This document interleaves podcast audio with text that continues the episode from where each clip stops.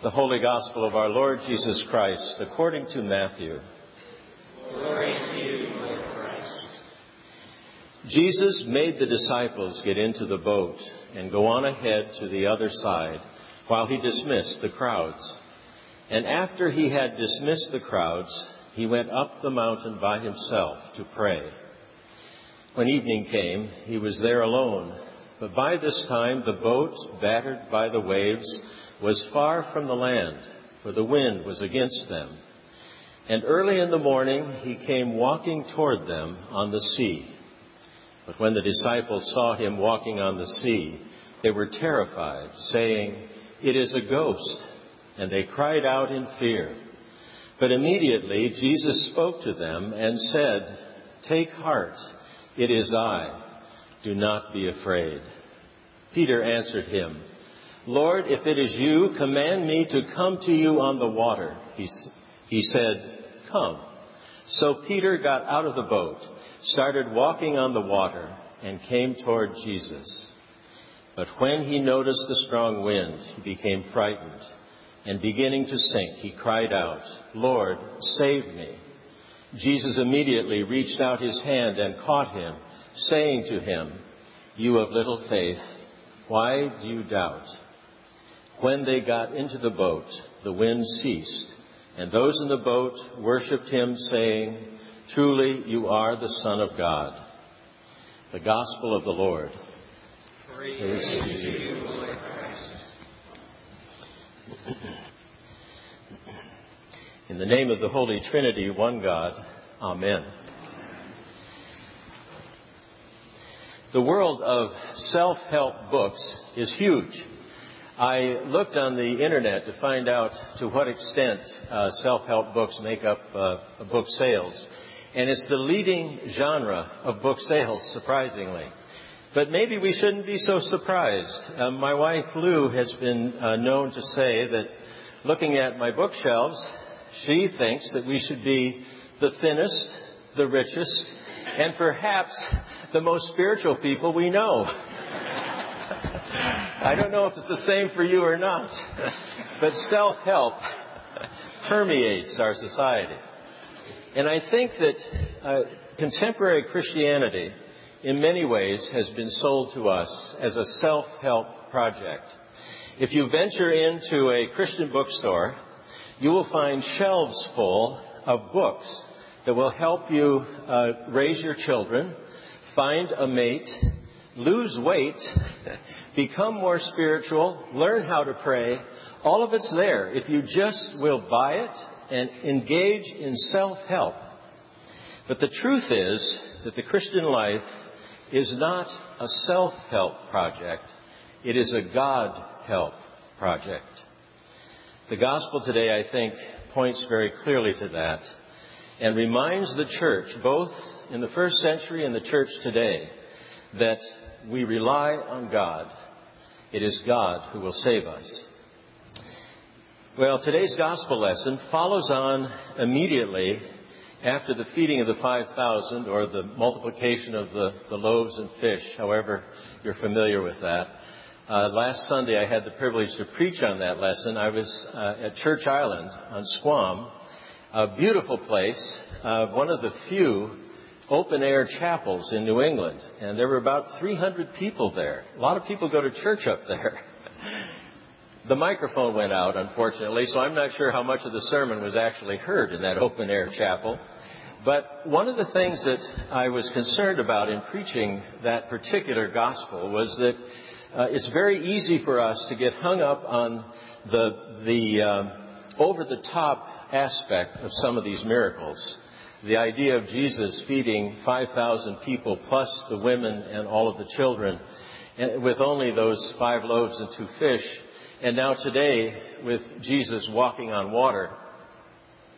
So I think we need to be careful, because we, we our minds go to what really happened. We want to know the facts.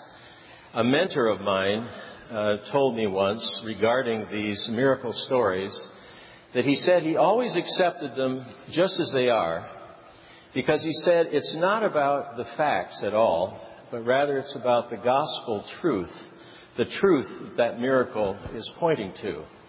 So the work for us this morning, as we think about this morning's gospel, is to find that truth that the miracle is pointing to.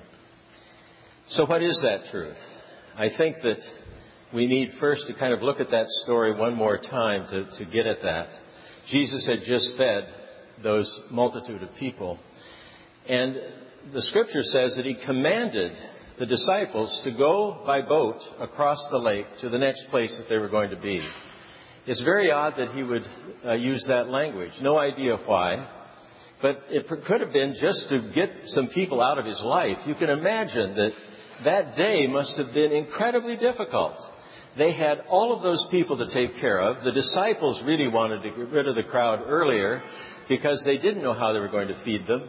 And then when Jesus did, in fact, feed them, they were stuck with the task of distributing all that food and then cleaning up afterward.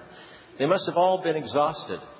So Jesus sends the disciples away, and he sends the crowd away as well. And the scripture says that he goes up to the mountain and he prays. And then sometime during his prayer, he has an awareness that the disciples are out at sea and they're having a very difficult time because of the wind. And in, in the, that part of, uh, of Israel, uh, those storms would come up on the Sea of Galilee, even to this day, very quickly. So uh, even a fisherman might be out there who knows how to read the weather and suddenly find themselves in a very difficult situation with the wind uh, resisting their attempt to get to shore. There were fishermen in that boat. And the others who were there, we have no indication that they had any fear about what was happening in that storm at all. But they were really afraid when Jesus came to them walking on the water. They thought they saw a ghost. And the scripture says they were terrified. And then Jesus speaks to them immediately. He says, "Take heart, it is I. Do not be afraid."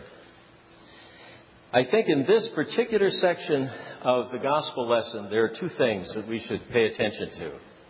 The first is uh, when Jesus says, "It is I." That is a Greek translation of what God said to Moses in the burning bush.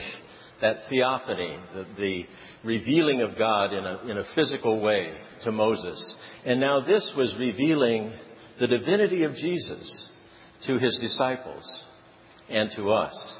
So I think that's the first thing that we're called to notice in this lesson. And in one sense, then, this, this miracle is pointing to the divinity of Jesus. The second thing to notice, I think, are those beautiful words, "Do not be afraid."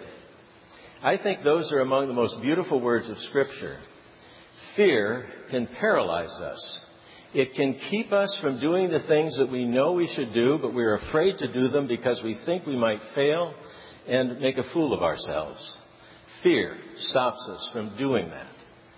Fear can stand in the way of us venturing out in a way that we know has great possibilities, but we don't go because we're afraid. Fear can be so bad, some people cannot leave their homes. They just have to stay in their house because there's so much out there to be afraid of. And Jesus says, not just here, but in other places as well, be not afraid. Fear can destroy faith. Fear can keep us from growing into the kind of Christian that we are called to be. So I think that's an extremely important thing for us to hear in this gospel. Someone once said that life is like walking on a tightrope. And as scary as that might be, we rest in the hope that if we fall, the hand of God will catch us, as the hand of God caught Jesus after the crucifixion. That's the Christian hope. We can't avoid the fact that life is walking on a tightrope, but we can have confidence in the one who will catch us when we fall. Well, at this point, something happens that I don't think occurs in any of the other Gospels with regard to this particular uh, story about Jesus. Peter calls out to Jesus and says, if, if you are, if you are Jesus, tell me to come to you. And Jesus says, come. we have to be careful what we pray for. Peter prayed for something that in the end he probably wished he had just left alone. So he starts out going over the water, and then he realizes this is really a bad storm. There's a lot of wind out here, and I think I'm sinking. And Jesus reaches out and catches him. Peter says, "Save me." And Jesus does. I think that this, too, is an important thing for us to see. I, this week, there have been so many awful things uh, in the news. Uh, I'm sure there have been weeks that have been as bad as this, but uh, it just is, uh, is very, uh, weighs heavily, I would say, at least on my spirit. If you think about the Ukraine is not getting any better, the failed truces between Israel and Hamas, those terrible atrocities and the forcing from their homes of Christians and other minority religious, the uh, Ebola uh, virus seemingly out of control. There are all these things in our world that we can be afraid of. This lesson sometimes is preached as an admonition against doubt. But the truth is that we all doubt. Peter doubted. The wonderful thing is that when Peter doubted, Jesus recognized it, and then he reached for him. He didn't leave him alone. The God that we worship is a loving God. That God knows that we have limitations, that, that we are not perfect people. Our God knows that we doubt and that we are afraid many times in our lives. But the truth is that the God we worship is also the one who will reach out and save us. Christianity is not a self-help project. It is not what we do. It is what God does. So let us have faith. Let us pray knowing that we will fail, knowing that we will doubt, but also believing in the one who will reach out and save us. Amen. Amen.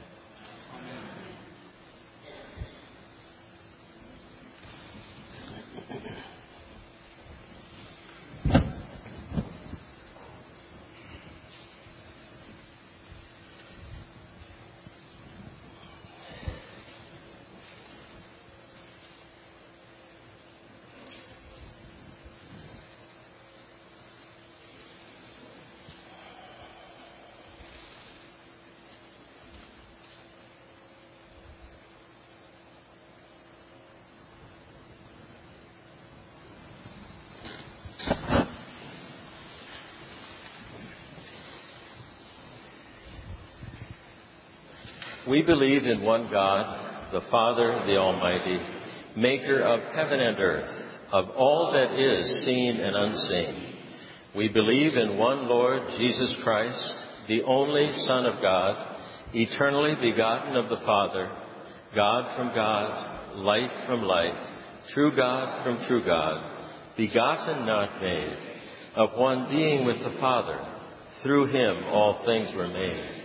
For us and for our salvation, come from heaven. By the power of the Holy Spirit, he became incarnate from the Virgin Mary and was made man. For our sake, he was crucified under Pontius Pilate. He suffered death and was buried. On the third day, he rose again in accordance with the Scriptures. He ascended into heaven and is seated at the right hand of the Father. He will come again in glory to judge the living and the dead, and his kingdom will have no end. We believe in the Holy Spirit, the Lord, the giver of life, who proceeds from the Father and the Son. With the Father and the Son, he is worshipped and glorified. He has spoken through the prophets. We believe in one holy Catholic and apostolic church. We acknowledge one baptism for the forgiveness of sins. We look for the resurrection of the dead and the life of the world to come. Amen.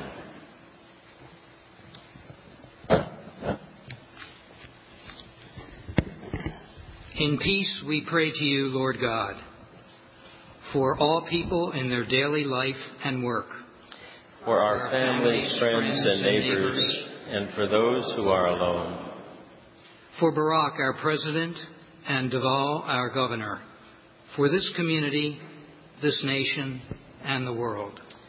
For all who work for justice, freedom, and peace. For the just and proper use of your creation. For the victims of hunger, fear, injustice, and oppression. For those who suffer from war, famine, and natural disaster around the world and, our, and in our own nation. For the vi- victims of economic dislocation and unemployment, we pray especially for peace in the Middle East, praying especially for peace between Israel and Hamas, and for Christians and other religious minorities who suffer under the threat of ISIS, for all who are in danger, sorrow, or any kind of trouble. For those who minister to the sick, the friendless, and the needy. In the Anglican cycle of prayer, we pray for the Church of the Province of Southeast Asia and the Diocese of Kuching, for Justin, Archbishop of Canterbury, and for unity in the worldwide Anglican community. In our own diocesan cycle of prayer, we give thanks for the ministries of Trinity Church Randolph, Church of the Good Shepherd Reading, Trinity Church Rockland, Greater Boston Interfaith Organization, and Hospitality Homes. For Catherine, our presiding bishop, for Tom and Gail, our bishops, and for Alan, our bishop-elect, for Tony and Becky, our priests, for Rob, Maureen, Judy, and Janet, our priest associates, and for all bishops and other ministers. For all who proclaim the gospel. For the special needs and concerns of this congregation, we especially pray for Bobby, Siggy, Bishop Gail, Susie, Gaylord, Mary Jo, Dale, the family of Lindsay, Ethel, Barbara, the Cleary family, Harry, Carl, Victor, Jim and Sue, Wynn, Lawrence, Wynn, Isabel and family, Don, Ben, Ginny, Robin, Reverend Jim, Meg, Margaret, Michael, Amy, Spencer and Louisa, Neil, Peggy, Kenneth, Sharon, Olive, Bishop Tom, Kathy, Alona, Jan, Susan, Deborah, Reverend Stephen, Eric, Edie, Liz, those without jobs, those serving in the military, and all who work for peace. Are there others? For Lilas and for Tom. Hear us, Lord. For your mercy is great. We will exalt you, O God, our King. And praise your name forever and ever. We pray for all who have died, that they may have a place in your eternal kingdom. Lord, let your loving kindness be upon him who put their trust in you. We pray to you also for the forgiveness of our sins. Have mercy upon us, most, most merciful, merciful Father. In your, in your compassion, compassion forgive us our sins, known and unknown, things done and left undone, and so uphold us by your Spirit, that we may love and serve you in newness of life, to the honor and glory of your name, through Jesus Christ our Lord. Amen. Almighty God, have mercy on you, forgive you all your sins through our Lord Jesus Christ, strengthen you in all goodness, and by the power of the Holy Spirit, keep you in eternal life. Amen. Amen. The peace of the Lord be always with you. And also with you.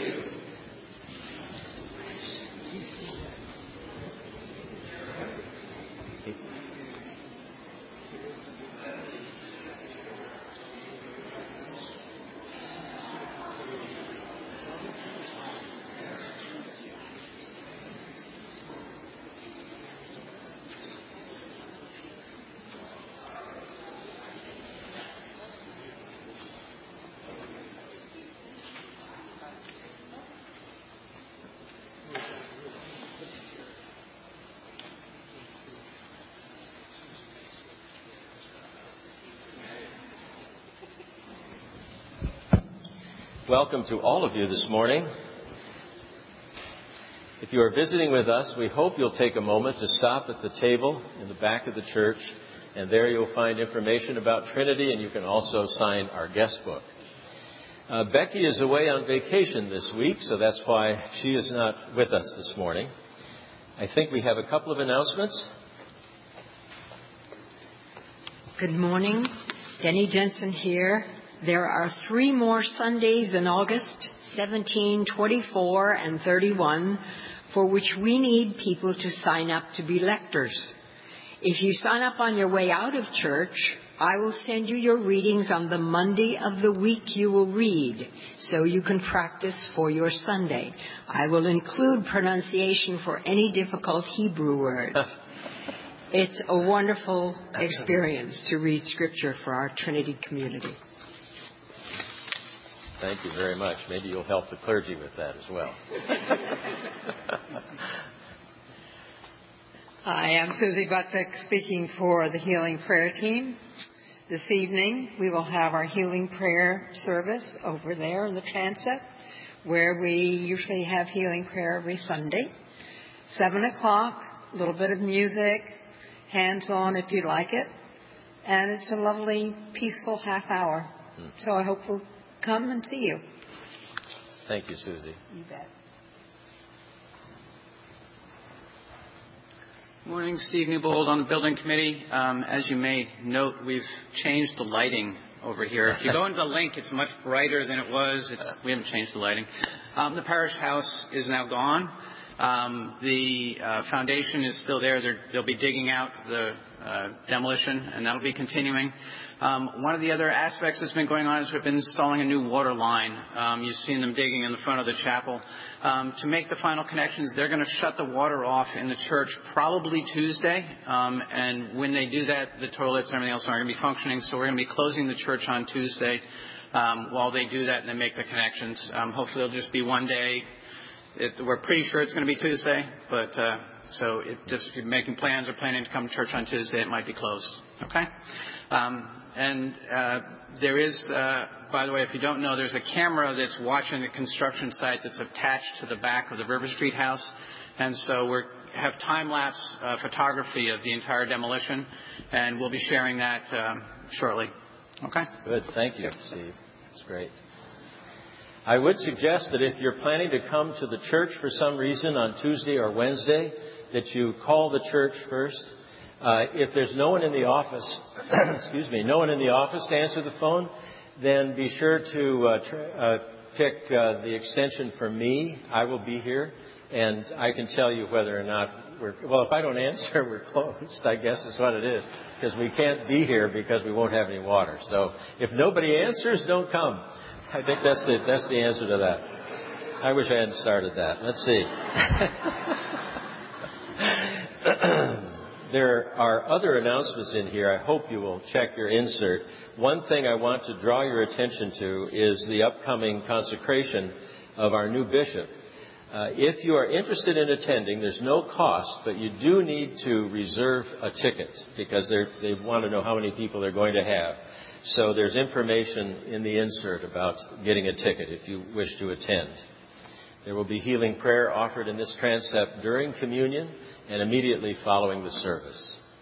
Ascribe to the Lord the honor due his name. Bring offerings and come into his courts.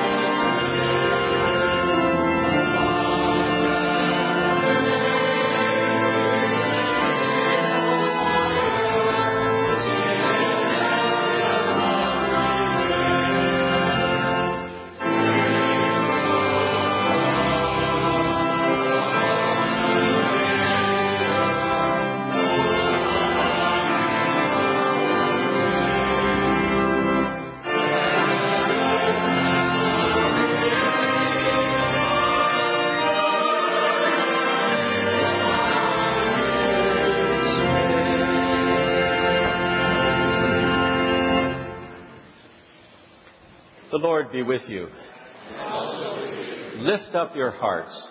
We give thanks to the Lord. Let us give thanks to the Lord our God. It is right to give our thanks and praise.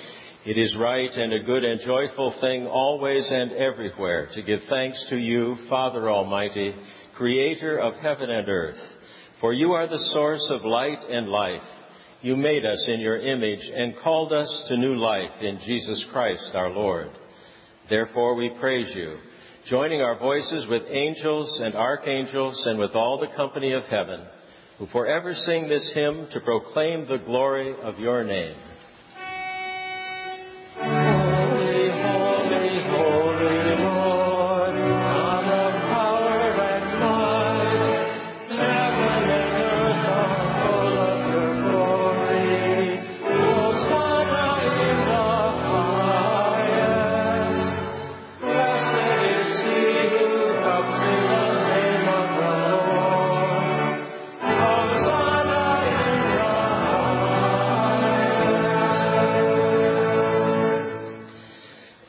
Gracious Father, in your infinite love, you made us for yourself.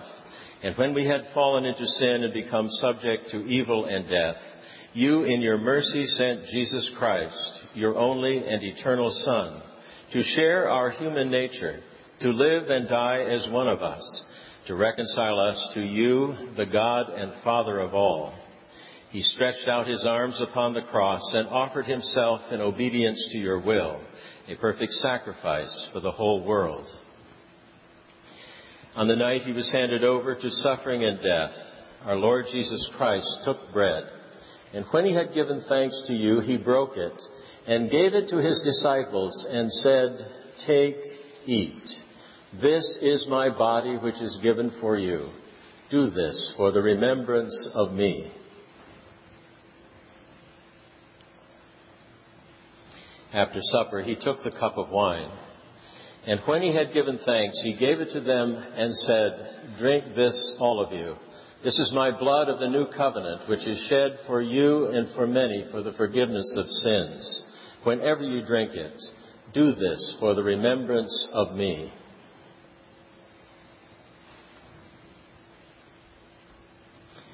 Therefore, we proclaim the mystery of faith.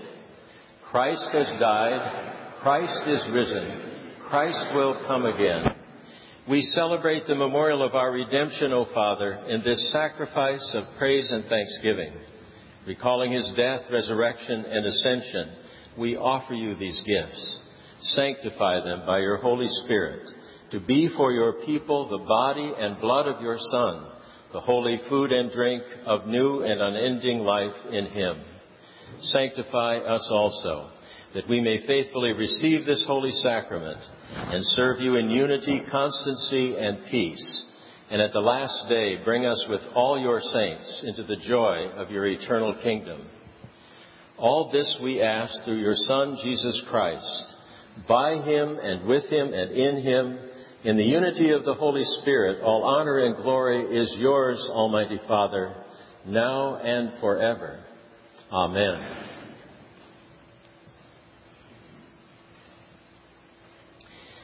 And now, as our Savior Christ has taught us, we are bold to say, "Our Father, who art in heaven, hallowed be thy name.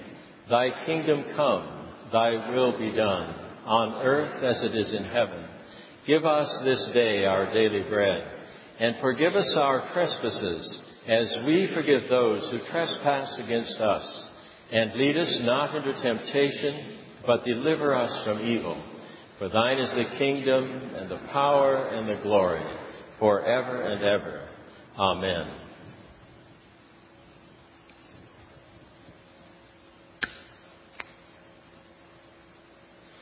Hallelujah, Christ, our Passover, is sacrificed for us. Therefore, let us keep the feast. Hallelujah. The gifts of God for the people of God. Take them in remembrance that Christ died for you, and feed on him in your hearts by faith with thanksgiving. All who seek God and hunger and thirst for Christ are welcome to receive communion at this holy table.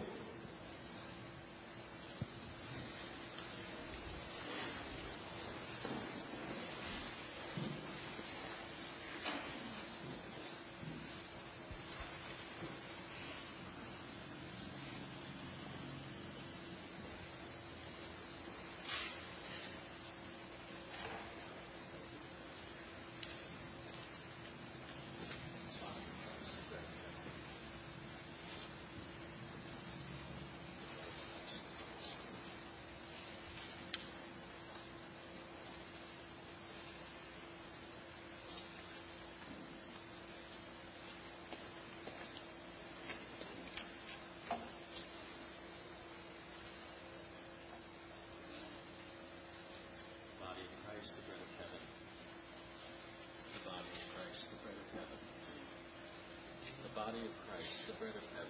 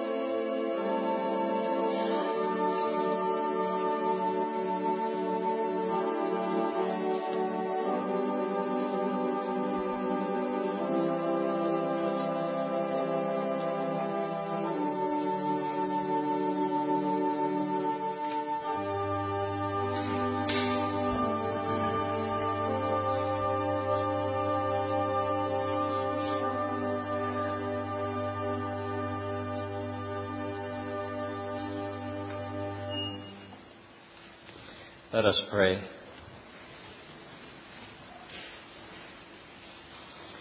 Almighty and ever-living God, we thank you for feeding us with the spiritual food of the most precious body and blood of your Son, our Savior, Jesus Christ, and for assuring us in these holy mysteries that we are living members of the body of your Son and heirs of your eternal kingdom.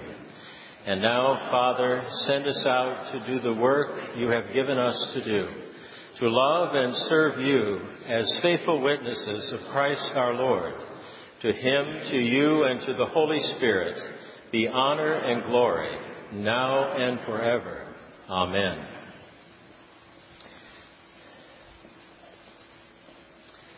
In the name of this congregation, I send you forth bearing these holy gifts, that those to whom you go may share with us in the communion of Christ's body and blood. We who are many are one body, because we all share one bread, one cup. The peace of God, which passes all understanding, keep your hearts and minds in the knowledge and love of God and of God's Son, Jesus Christ our Lord, and the blessing of God Almighty, the Father, the Son, and the Holy Spirit be among you and remain with you always. Amen. Amen.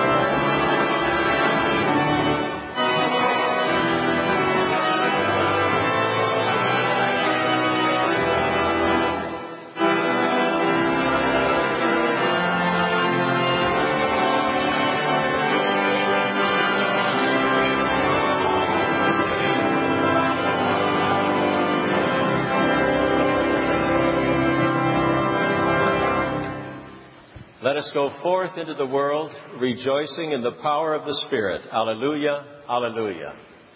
Thanks be to God. Alleluia.